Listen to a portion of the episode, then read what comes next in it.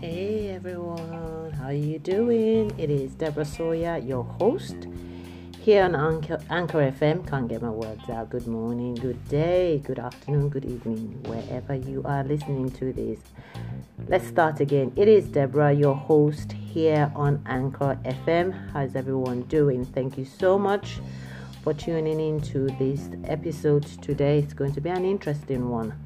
Thank you so much also for tuning in to previous episodes and you know uploading them and um, sending your messages. I appreciate it. Um, please do feel free to share out this uh, episode wherever you are listening to it. So let's get straight into it. I wanted to, or I would like to go over 10 things, 10, just 10 things that your financial blueprints will do for you. So you may have been hearing me talk about financial blueprint, financial blueprint. What can your financial blueprint do for you? What is it? So, without further ado, let's go. Number 1. Your financial blueprint is the foundation to your finance. It's the you know, the the very thing that holds everything together. Just like our feet, you know, grounds us, keeps us grounded, and keeps us upright, and allows us to move from one place to the other. The same thing with your financial blueprint. Number two, your financial blueprint is simple. It is very simple and uncomplicated. Why? We're talking about finance. Anything complicated when it comes to finance puts people off. Number three, it is made up of three simple components. That's right. There is an A, B, and C to it, or one, two, three to it. Number four, it's very unique and specific to you, which means that, you know, um, just like our fingers are not created equally, um, no two financial blueprints look exactly the same, and it is customized for your personal use and specific to you. Number five, your financial blueprint, aka FB, is SMART. And SMART is an acronym for specific, measurable, achievable, realistic, and time driven. Number six, your financial blueprint is like your footprint or your fingerprint. Yeah. So for many of us, we all have fingerprints. We have you know, we're able to imprint our finger and our foot or feet and leave an imprint.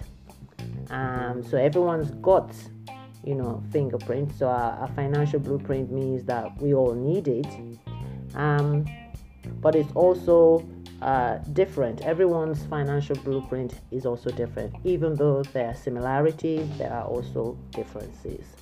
Number seven, it's available for all ages. Yes, the kids need their own financial blueprint, young adults need theirs, adults need theirs. Why? The challenges where it comes to finance differ from age group to age group. What children have to uh, deal with as far as they, they are concerned is totally different what we as adults have to deal with. Kids don't have bills to pay, not really.